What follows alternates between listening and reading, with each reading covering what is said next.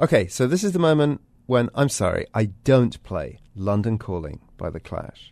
Great song, but I've heard it a lot recently, you know, on the radio, on TV, in the movies, online, just everywhere, driving me crazy. Like it's shorthand cliche for the Summer Olympics in London. Yuck.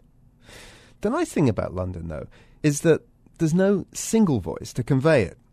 Right, Tippa? Well, some say all I'm pull up, but I ain't Tippa Irie. I played against Sam Tune in England. You understand? What you on MC tune, I ain't rest. It's good to have the feeling you're the best. Yes, it's good to have the feeling you're the best. Yes, it's good to have the feeling you're the best. Yes, it's good to have the feeling you're the best. Yes. This is Tippa Irie. He's one of the many voices of London, and his English is as London as it gets. The roots of their Jamaican, as Jamaican, in fact, is the gold medal in the men's 100 metres is likely to be.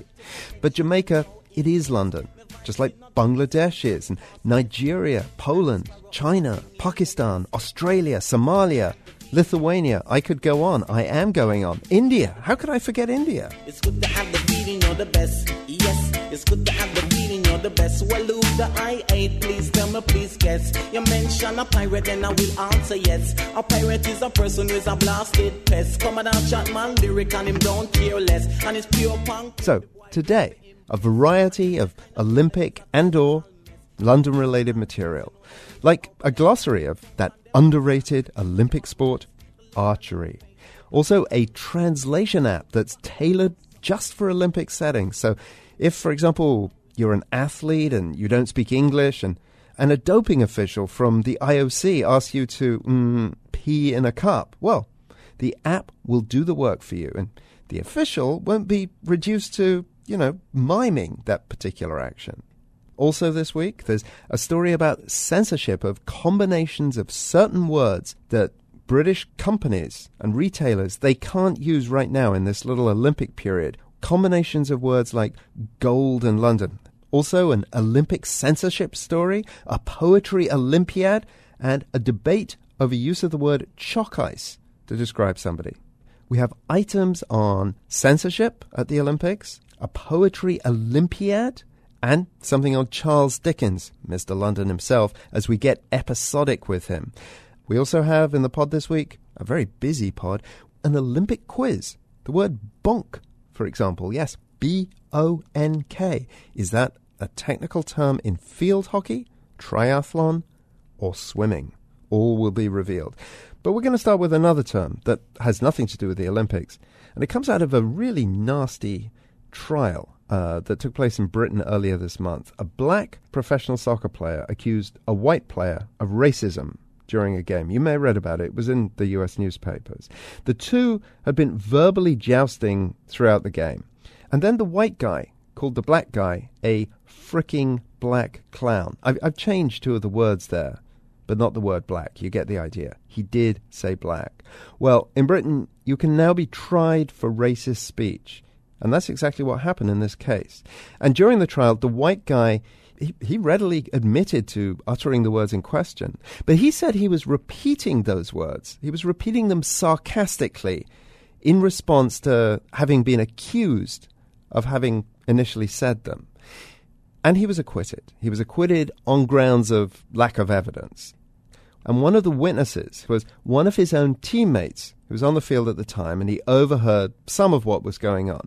And this player, this witness, he's black. His name is Ashley Cole. And he greatly irritated several other black players by seemingly rallying to the defense of his white colleague who'd been accused of racism. So, after the trial, on Twitter, someone called Ashley Cole, this black witness, they called him a quote, choc ice.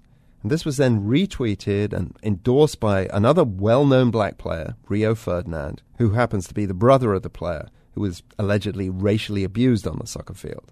Now, all this led the BBC to wonder whether the use of the words choc ice is offensive. It's nearly always used as an insult. But I don't know, is it racist? Or is it perhaps a useful expression to describe someone who's betraying his racial loyalties. So the BBC brought in two writers to shed some light on all of this, as it does in these cases. Ekow Eshun, he writes about culture, and the novelist Diran Adebayo. Putting the questions is Sarah Montague. Where are you on the use of this term? How did you feel when you well, been used? I mean, the, the, the simple thing is it, it's an insulting term, it's a derogatory term, but it's also a slightly odd and archaic term because it dates back kind of um, probably a few decades to the times when black people worried much more explicitly about their place in society, when there are far fewer prominent black people in society, and um, and there was a lot of anxiety and hostility at times to people in more high-profile positions. So there, there's no, I think there's no excuse for the term in as much as it is insulting and it is derogatory to, as a term, but it's also a slightly odd thing to, to throw back into the mainstream. because that question of racial loyalty is no longer so important. Well, yes, that quite yes, because actually you have people like Rio Ferdinand and Ashley Cole in the mainstream performing very well and not challenged or questioned about their race as a consequence of that. And it, like I said, it dates back to a time when there are far fewer black people in prominent positions. But it And- shouldn't have been used, and he shouldn't have supported its use. Yes, uh, yeah, I think so. Yeah. Diran Adebayo. Um, well, I'll disagree about whether or not uh, it should have been used or not. I think that even though people like Rio Ferdinand and Ashley Cole are doing well, um, one of the things that the, the, this rec- these recent issues around in football have pointed out is that race can still be a problem. Um, race is still a problem in society, and and certain you know other players may have issues with black players for one reason or other. So that you know race is still live, and as such, I think it's still fair sometimes for some black people to feel there has to be a word for you know for, for people to feel that somebody else in some way doesn't uh, act in a good way towards their race or has maybe has a less racial or ethnic loyalty. So you just have to be should do. very, very. The, the argument is you have to be particularly sensitive in so, a situation like this. Yeah, but but but, but it, I think it's fair enough in this kind of little black on black sort of little world that uh, Ashley Cole and Rio Ferdinand found themselves in over this use. I think it's fair enough for somebody to, to say that about somebody else, possibly. But you know. uh, well, I mean, you may say it's fair enough, but I don't think it's a fair concept. I think it's a fair term. One of the things it does do is give succor to a larger debate. Every, basically, every time you talk about race, there are always people who pop up and start to say, "Well, racism doesn't really exist. It's all banter. Everyone says things to each other." And the problem, the problem with reintroducing, with with endorsing words like choc ice is that actually you, you start to get that kind of pushback. You start to get that dialogue that comes into play again. There'll be people listening to this program right now who are saying, well, look, if Rio Ferdinand is endorsing words like that, then what's the problem? With, you know, race doesn't really exist anymore. You can't you can't live your life for other people all the time. I mean, you can't go around as a black person thinking, "Well, what will white people say about this if, if I they don't- get the wrong I, d- idea?" I don't think. I don't know, think that's what I'm saying. I'm saying that words have power. That it's important for every single person to be responsible about how they use those words and how have they you deploy ever those had words. words like that used used about you? Yeah, of course I have. Yeah, when I was younger, like I said, when you know, when I was a bit younger, those words were in more popular currency, And and, they how- how hurt did you at the feel time. about Yeah, they they hurt. They're insulting. They're designed to be offensive. They're designed to disempower you as an individual. They can hurt slightly, but it depends on the context and how it's used. As I said, you know, um, I've been called coconut once or twice, you know, myself, which is another similar word, you know, to choc. Often it's done by ignorant people who sort of say that Yeah. uh, if somebody speaks, if a black person speaks too well or is even interested in the wrong subjects or likes the wrong type of music, if it's folk music or whatever, then so and so's a coconut. And it's often used by like very sort of ghetto people who haven't got much, uh, sort of haven't got much of a sense of the the range, if you like, of black experience or black interest. So it doesn't normally, it doesn't bother me because I was brought up by two African parents who brought me up in the way that they wanted to bring me up, you know. But did so you why feel, would do you I? feel so I- pressure on you as a result to conform to a certain expectation? no, because you have to, in all these things, you have to be strong and be robust. And in all this discussion around insult and who's taking offence and I feel offended, you, you have to be strong. You know, if you're on a football field and you're eight years old and somebody calls you a certain name, as, as some white people did at school, it didn't bother me too much. But, Why should I let them bother Diran, me? see, and, I, and it I, wouldn't bother me as a 20 I, I would Yeah. dis- I would disagree to say that you have an absolute right to be offended, and then to be robust about it, and then to say, okay, well, look, I'm not going to be defined by someone else's uh, terms of reference. I will still be myself, and I think that's what you're saying. But the place I disagree was that I think it's important to be offended by words like that. It's important to say that we can't have words like that circulating freely and easily because the damage they do is to put each of us, black or indeed anyone else, into a specific position rather than allowing us to be ourselves. Could you say, over and above that, you know, this was a very swift exchange on Twitter. Somebody said one thing, and Rio Ferdinand retweeted, and you know, if Twitter is to stand for anything, and I'd rather it had some robust stuff rather than platitudinous stuff all the time, we have to not come down too hard when when we get this kind of outcome. Diran Adebayo, Ekow Eshun, thank you both. Okay, on to the Olympics now. And the Summer Olympics this year, they have a new, unofficial, unlicensed name. And that is the Censorship Olympics. It's a reference to laws that reserve the use of certain Olympic language and imagery only for official sponsors. And those sponsors, Visa, McDonald's, and many others, they paid a lot of money for that exclusive privilege. The IOC, the International Olympic Committee, it requires these kinds of laws of every host nation. But the laws in Britain for 2012, they're the most stringent yet. The Big Show's Alex Gallafent reports now on how British companies and retailers are trying to get around them. I'm in Reading, a town 30 minutes west of London by train, and the biggest thing I've seen here mentioning the Olympic Games is a poster for Coca Cola. It's embellished with the five Olympic rings, and legally there's no problem with that. Coke is a global sponsor of the Games. Coast to Coast, a discount homeware store, is not. They're not letting any smaller businesses uh, benefit from it. It's just, just for the big businesses, really. Abhishek Bra works at Coast to Coast. He points out that lots and lots of taxpayer money has been spent on the Olympics. According to a parliamentary committee, the figure will be around $17 billion all told.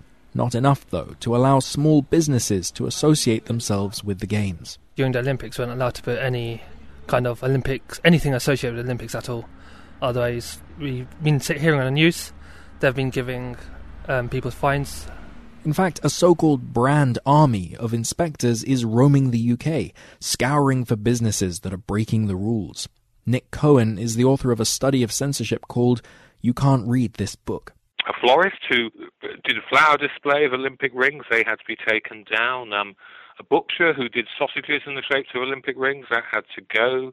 People who wanted Olympicnics, they had to be cancelled. The inspectors are also hunting for language that infringes the rules for combinations of certain words, including games, 2012, gold, silver, and bronze, and London. The rules are so strict that, bar the Coke poster and some McDonald's packaging, you'd never know the Olympic Games were about to start. What you can't fail to notice, however, is that you're in Britain. Only a few weeks ago, Queen Elizabeth celebrated her Diamond Jubilee, British flags went up in towns across the country. Now, those flags are doing double duty for the Olympic Games too, says coffee shop worker Alana Richards. She says it's all part of one big crazy celebration. We call it the Great British Summer because of the Olympics, the Jubilee. There are lots of stuff on where the tourism, they're trying to get people to stay in England rather than go elsewhere for once. Some British businesses have got around the Olympic rules with clever campaigns. This version of the Beatles classic is for the department store Marks and Spencer. It has a promotion called On Your Marks for a Summer to Remember.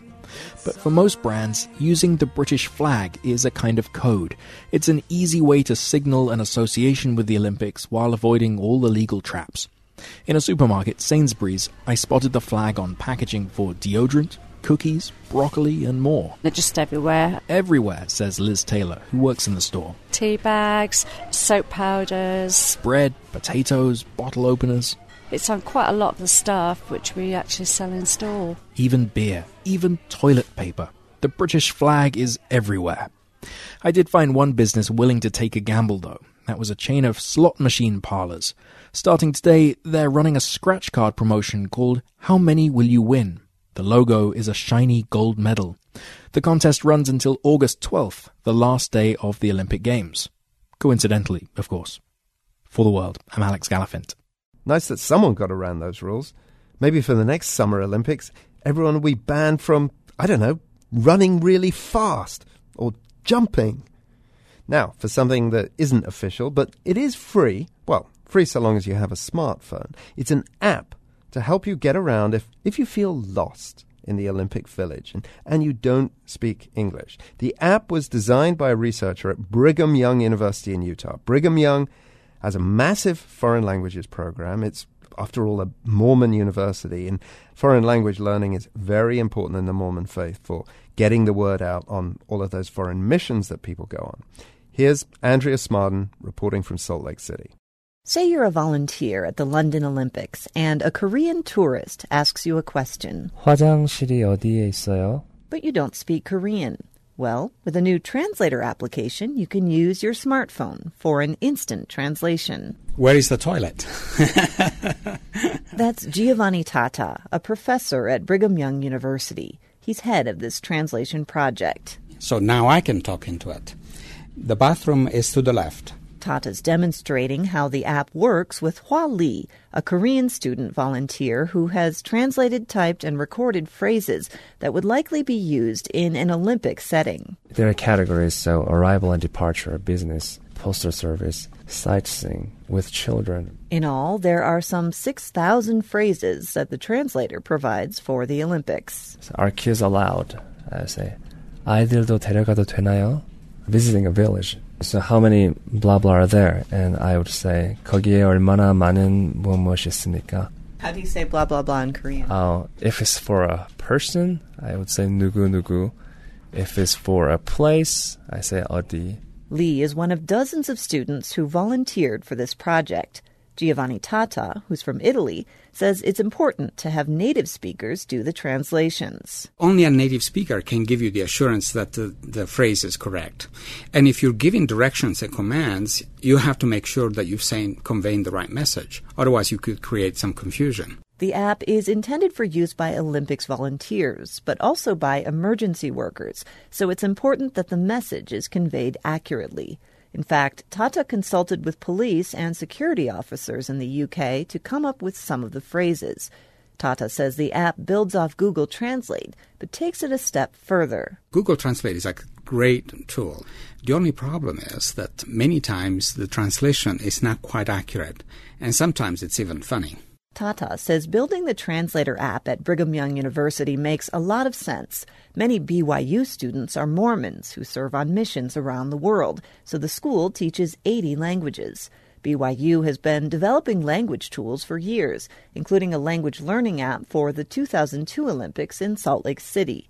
Tata estimates there are 120 languages spoken on campus. Amazingly enough, though, the language that we finished first was Chinese we got a lot of Chinese speakers here on campus, and then Korean, and then um, Portuguese, and then, um, of course, Spanish. Now, in some languages, we only had one volunteer, so it's taking a lot longer to get all the phrases translated. Tata says they've done as much as they can to build the app database before the start of the London Games, but he expects it to grow as people add to it. If someone speaks a phrase that's not already in the database, that native speaker can confirm that the translation is correct, and then it's automatically added. We see it as something like Wikipedia for translation.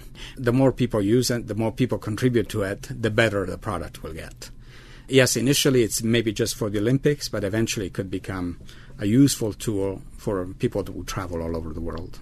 In fact, Tata wants to use the app for his own trip to Egypt later this summer. In addition to his interest in languages, Tata is an Egyptologist. I've developed language learning training software, but it's not as exciting as a translator because I'll be one of the first users when I go to Egypt. I know a little bit, but not enough.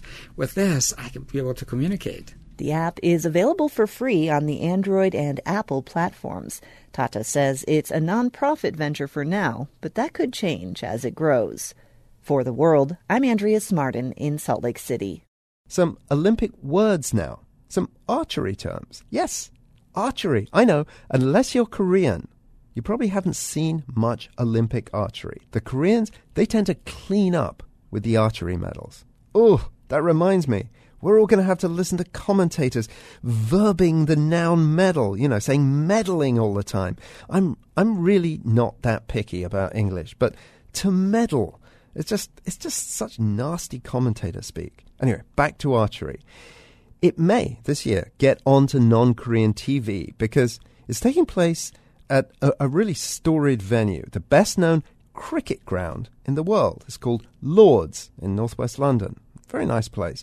A bit windy, apparently, for archery. So now we have Liz Minot. She's a former competitive archer, and she's demystifying the technicalities of archery one term at a time. The BBC's Russell Fuller, along with Steve Bunce, are asking the questions. First technical term for Liz Minot is anchor point. Right, well, if you think about a gun, a gun's got a front sight and a back sight. In archery, we haven't got a back sight. So an anchor point is where the string and the hand touch the face at full draw. And the more consistent that anchor point is, the better the result. And when you watch this on TV, when they release the arrow, there should be a mark, a really hard line on their face. And you're looking for that consistency because a few mil difference in that anchor point can mean the difference between hitting the target and missing. And someone like you, you can spot that straight away, Liz. Am I Mhm. right? You can tell before that arrow's travelled the 70 metres across or downhill against the wind and in the rain. You can tell if Im's done it. I hope so. If you are fletching, what are you doing? Well, a fletching is the small colourful wings on the back of the arrow, and ah, and so if it's you not. I, I misused it. It's not a verb. no, It's a noun. if you are fletching, it means you're sat in front of the TV, slogging your way out and putting your fletchings on your arrows. Ah, good.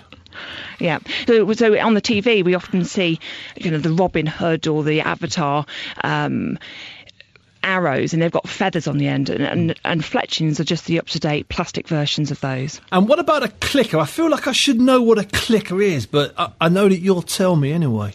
Now, a clicker is a thin piece of metal attached to the handle of the bow. It goes over the arrow while it's pulled back and literally clicks against the handle when the archer reaches full draw. It's a really important piece of kit. It's really cheap, but it's really, really important. The tricky thing is with the, with the clicker is that the noise from the spectators, and of course in Lords we're only looking three meters, five meters away from the archers. If they get excited and get a little bit loud, the archers may not hear that click mm. Or the wrong click. or the wrong click. And mm. that's what we saw at the Commonwealth Games in Delhi. And I think that's one of the reasons why the girls didn't bring home the gold. The girls in question being the English girls at the Commonwealth Games. And noisy or not, come rain or shine, probably rain, it'll be clickers at the ready on the cricket field. And there's a true or false quiz on Olympic sports terminology. I don't think there's any more archery terms. Later on in the pod, sort of informative and a bit silly at the same time. But right now, something on the Cultural Olympiad. Is there an official Cultural Olympiad? Probably. Well, let me then use the term loosely, because the following item may not be officially listed as part of the Olympiad. You've probably heard about the Shakespeare Festival in London this year, where they're having all of these performances at the Globe Theatre of, of Shakespeare plays in 38 different languages. Carol and I talked about it when it was first announced, and there's been a ton of media on the performances themselves, so I'm going to leave that alone and instead do something about Poetry Parnassus. This is a festival of words from around the world, the organizers sent out invitations to all 204 nations competing in the Olympics to also take part in this as a, as a kind of international poetry thon. The head organizer is himself a poet, Simon Armitage, and he told the BBC's John Wilson that some nations haven't responded yet. We still have 23 gaps in that list to uh, to fill, but that's really the the, the, the template. And uh, it's, So what are, what are the, where are the places on the globe where there is a poet waiting to be called? Or I presume you've put the invitations out to those countries. Yeah, we have. There's been a big nominations process. We had over 6,000 nominations and suggestions from uh, various people worldwide who, who they'd like to see at uh, Parnassus. Uh, but it's country. I mean, I won't run through the whole list, but it's countries like uh, Bhutan, Liberia, Madagascar, Monaco. Couldn't find a poet in, in, in Monaco, and Timor-Leste and, and Vanuatu. It's probably worth saying that we're not just looking for anybody from that country who might have written a poem. You know, this is a, a curated event. We've been reading hundreds, if not thousands, of books and listening to people online and listening to their performances as well. So, you know, we, we, we're we're interested in the work. And what's what's the problem with those countries? I mean, is that generally the problem that they are countries that are undergoing some kind of social or economic or political difficulty, and they've got other things to deal with? I don't think so. No, because we, you know, we have poets coming from parts of the world that are in conflict, that are at war. It's just that um, you know, poets just haven't been conspicuous uh, either through their published works or on the internet. I mean, you know, you go to the internet thinking it is the the font of all knowledge, but we've simply not been able to identify anybody from that country. So, So, you, you've, googled Papua New Guinea plus poet. And you Exactly. got Well, you know, it, it was as crude as that to begin with. We've also been c- consulting uh, experts and specialists specialists in in world literature and universities and embassies. Uh, but for whatever reasons, there are certain countries that uh, we've still not identified anybody. So we're still open to suggestion for those countries. You've had acceptances from some poetic superstars. Seamus Heaney's representing Ireland, and Wole Soyinka's coming representing Nigeria. So. Are they bringing something of their country in the poetry that they will be delivering at your version of Parnassus? Well, I think by definition they won't be able to help but bring something of their country, whether it's in their accent uh, or in their language or in you know the way that they put words together. But it's not in the page. remit. You haven't it said you have to certainly isn't. No, and in, in fact, it's the opposite of that. And uh, I've, I've tried to make it very clear to people that we're not expecting them to come, you know, draped in their flag or wearing their national costume. Although privately, I do hope a few might turn up in their national costume. Are you, you you're representing England, are you? No, United uh, Kingdom or no, Great, Great Britain? Britain. Yeah, no, we, we've uh, we've invited Jo Shapcott, who's uh, agreed to do it, and uh, came along today to the press launch. So we're thrilled about that because uh, you know J- Jo's a wonderful poet and, and writing wonderfully well at this point in her writing life. But I'll, I'll be chipping in with various bits here here and there. So 23 poets yet to find. There is the chance, of course, you'll end up with the poetic equivalent of uh, Eddie the Eagle representing some of these countries. I mean, you say you, they have to be, what, practicing poets? They have to be recognised as poets. They have to be good. Yeah, that's that's that's the start. They, they have to be producing work that uh, excites us or that or, or that we, we admire. I mean, we're not just uh, trying to fill the numbers here. It's not that kind of uh, you know. It, it is a, an internationally important poetry festival and conference. And to begin with, there were there were a huge number of countries about whose poetry we knew very little or sometimes nothing, and it's been a, an enormous education finding out about people and, and places. But it may be that there are poets uh, from those countries who are living elsewhere in the world and may even be living here in Britain, uh, which would save us a little bit in airfares at this Mm. late stage in the day. And you're billing it as a poetry. Parnassus, just take us back to the origin of that word, is the place where the muses gave inspiration to the poets, and uh, that was Mount Olympus, wasn't it? It, th- this links in with the Olympic idea. Mount Parnassus in Greece is the, the sacred home of the god Apollo, the Muses, which of course you know we, we, we we would be nothing without, and it's said to be the home of Orpheus as well, with his lyre, who's often described Mm. as the first poet. So we're just trying to create a little, you know, a little foot slope of Mount Parnassus along the banks of the Thames and throughout the the South Bank complex. And so you're there as curator, organizer. You'll be there with a clipboard, counting them and ticking them off, but also with a notebook. Do you think it might spark some kind of poetic inspiration, this event? I would imagine that something will come out of it. I mean, one, one of my expectations for the week, and this normally happens every time poets get together, is that you know relationships are formed, networks are formed, translation occurs. Uh, that's what I want to happen. I, I, I imagine I might be a bit too busy during the week to write anything, but I'll, I'll, I'll be the guy uh, lying on his back at the end of the week, exhausted but uh, but happy. Simon Armitage talking with the BBC's John Wilson. And if you happen to be in London for the Olympics, well, Poetry Parnassus has actually taken place. That's weird. I guess they wanted to get it over and done with before the sport started.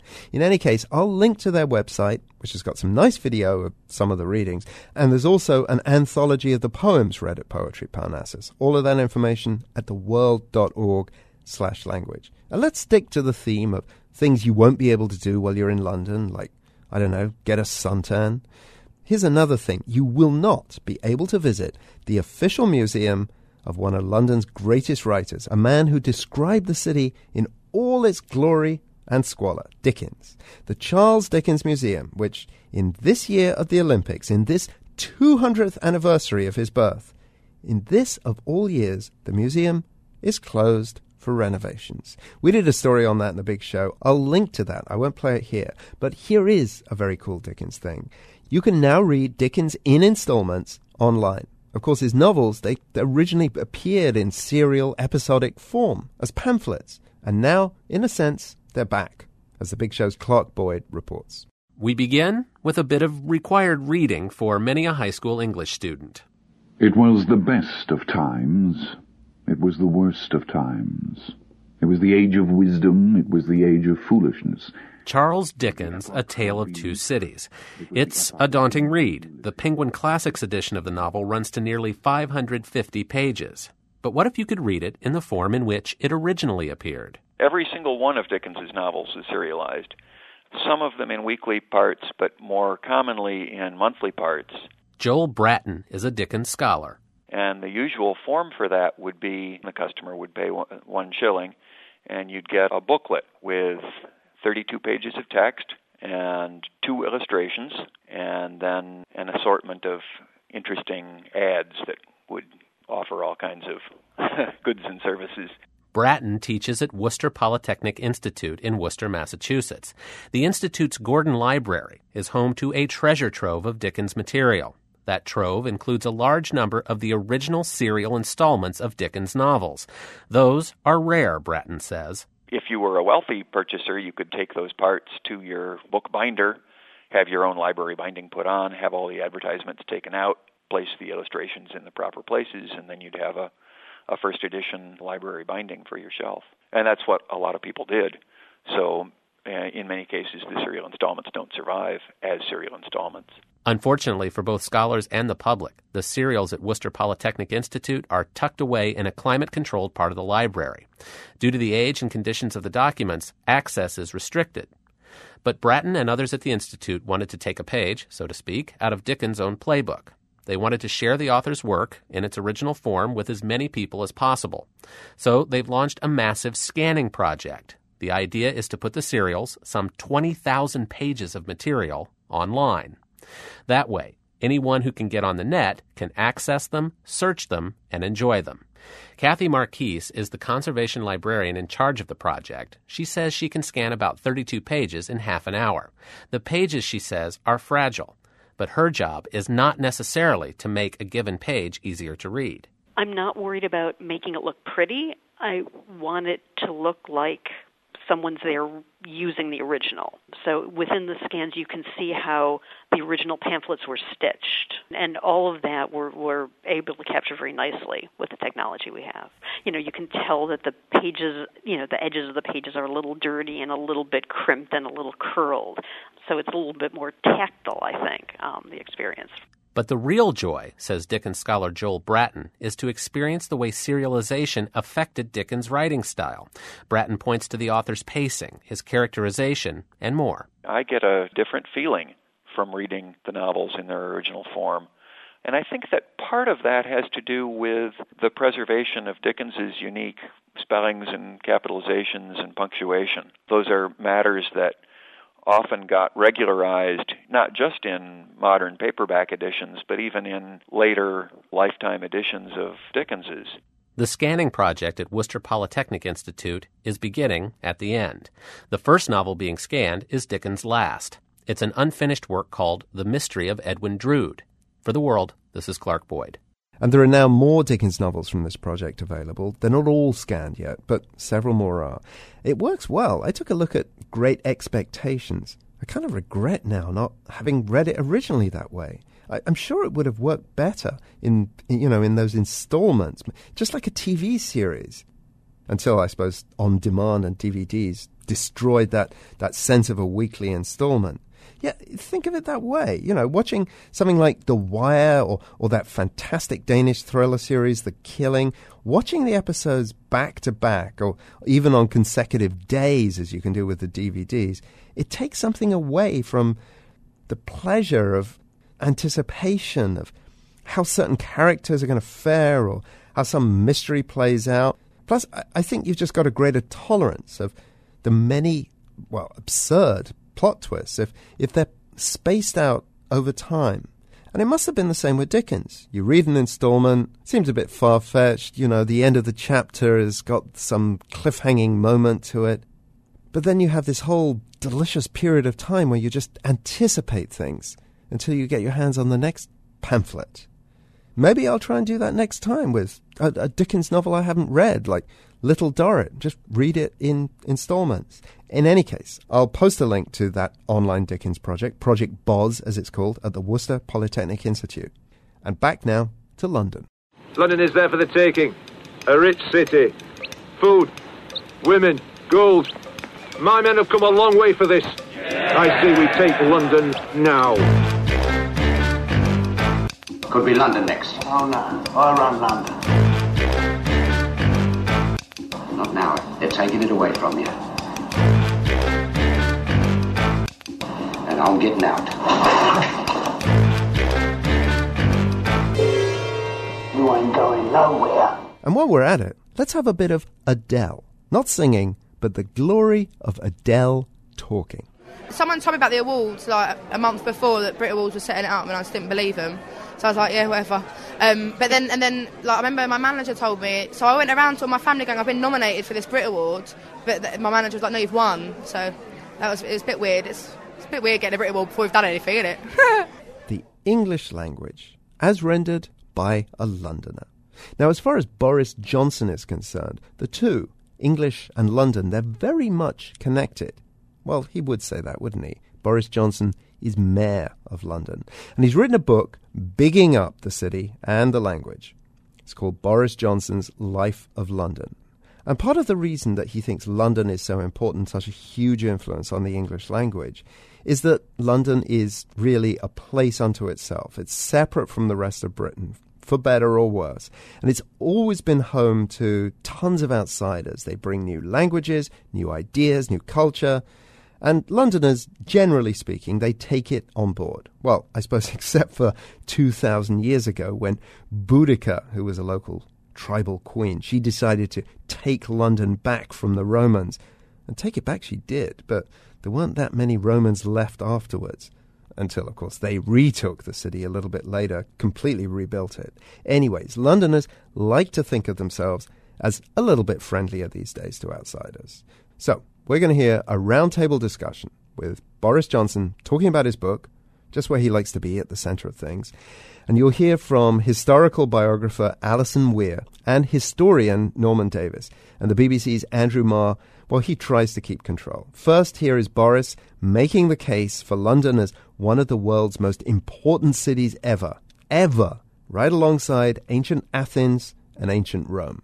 I think it's up there. It's certainly up Yeah. there. There's a programmatic city. It's a city that has informed the planet and uh, dictated uh, or helped to shape customs and habits, language uh, around the world. I think London really does rank with those two ancient uh, cities. So my my book is really sort of attempt to explain what it is that has produced this greatness and always always tell the news through people look at some of the people who have been there at some of the, the critical Mm. moments and indeed contributed great things shakespeare all the rest of it and i suppose i found a great big conglomerate of things that make london great and there, there'll be uh, Rock language, music, rock finances, music, yeah. finance, banking, stability, the Yeah. rule of law, journalism, popular journalism. But what it, what it also shows, I'm afraid, is, and this is something that some people find irritating, it does show, I think, that greatness is produced by the spark of competition.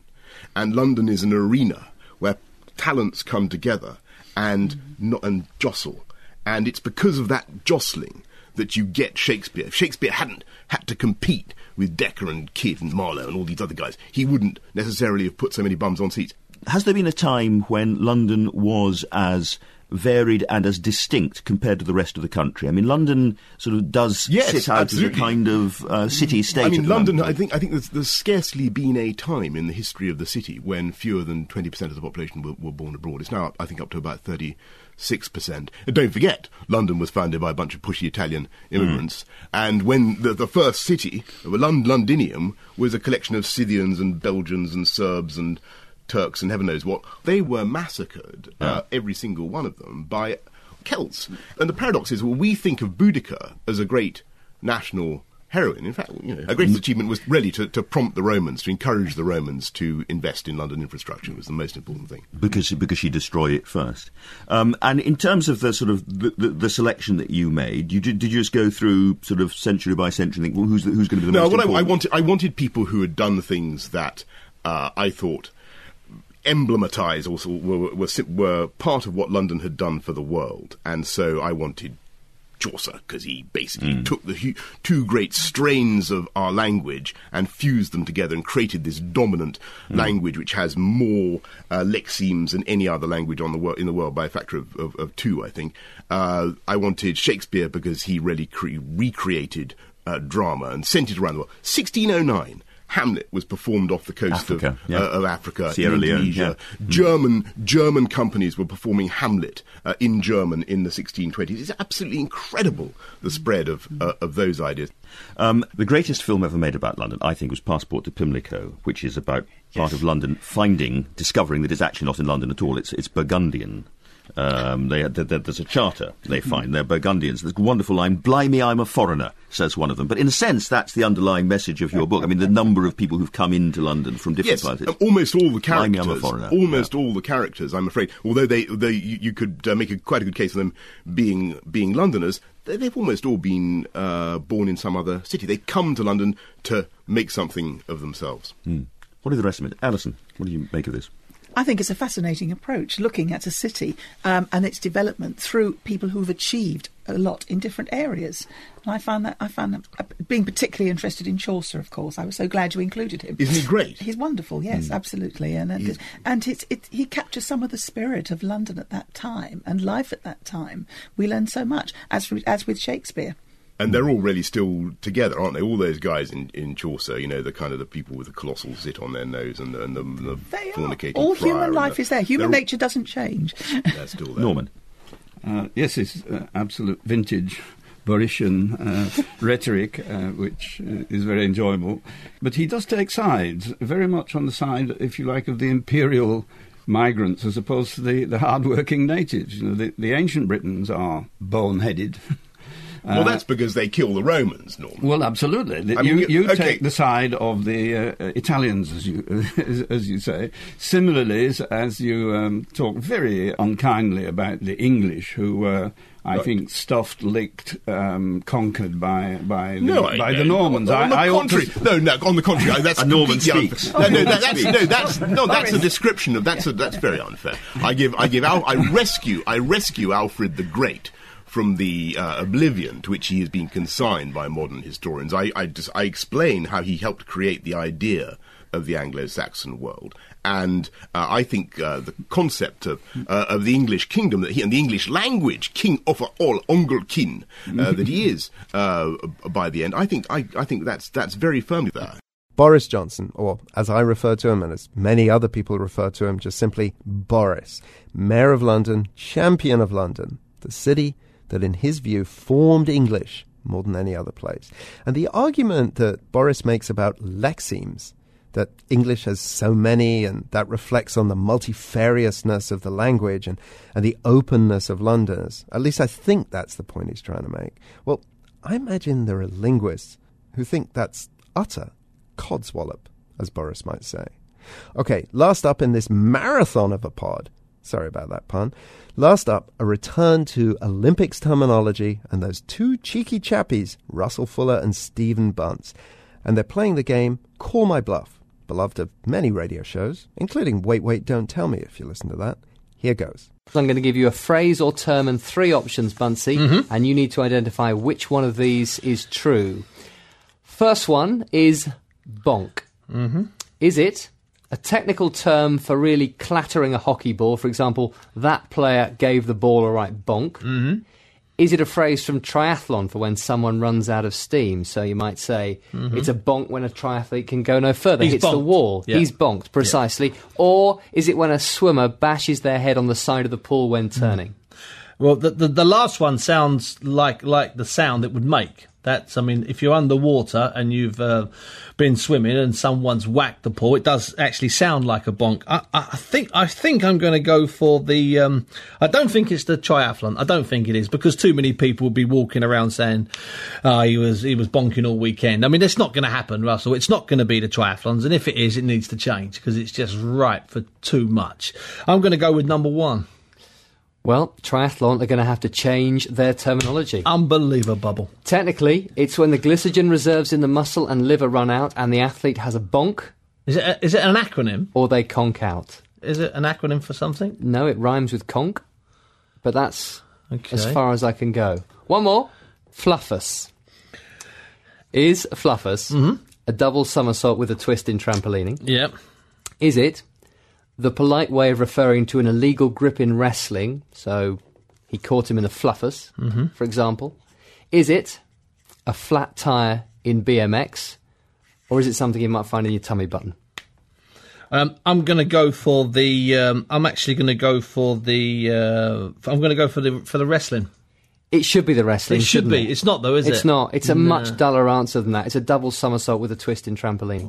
Oh, yes, of course. Well, enjoy the trampolining and the wrestling and all the other Olympic events, whatever your thing is. And if none of them is your thing, well, I still hope you enjoyed this pod. See you on Facebook at the World in Words page or on Twitter. On Twitter, I go by Patricox. That's P A T R I C O X. Or go to theworld.org slash language. I'll post several links there of stuff that came up in this pod. And I'll also post a link to a previous pod that had a couple of items on Cockney rhyming slang. More next week. See you then.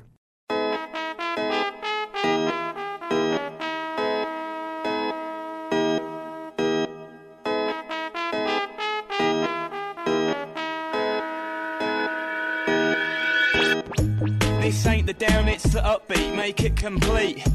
So what's the story? Guaranteed accuracy, enhanced CD. Latest technology, darts at treble 20.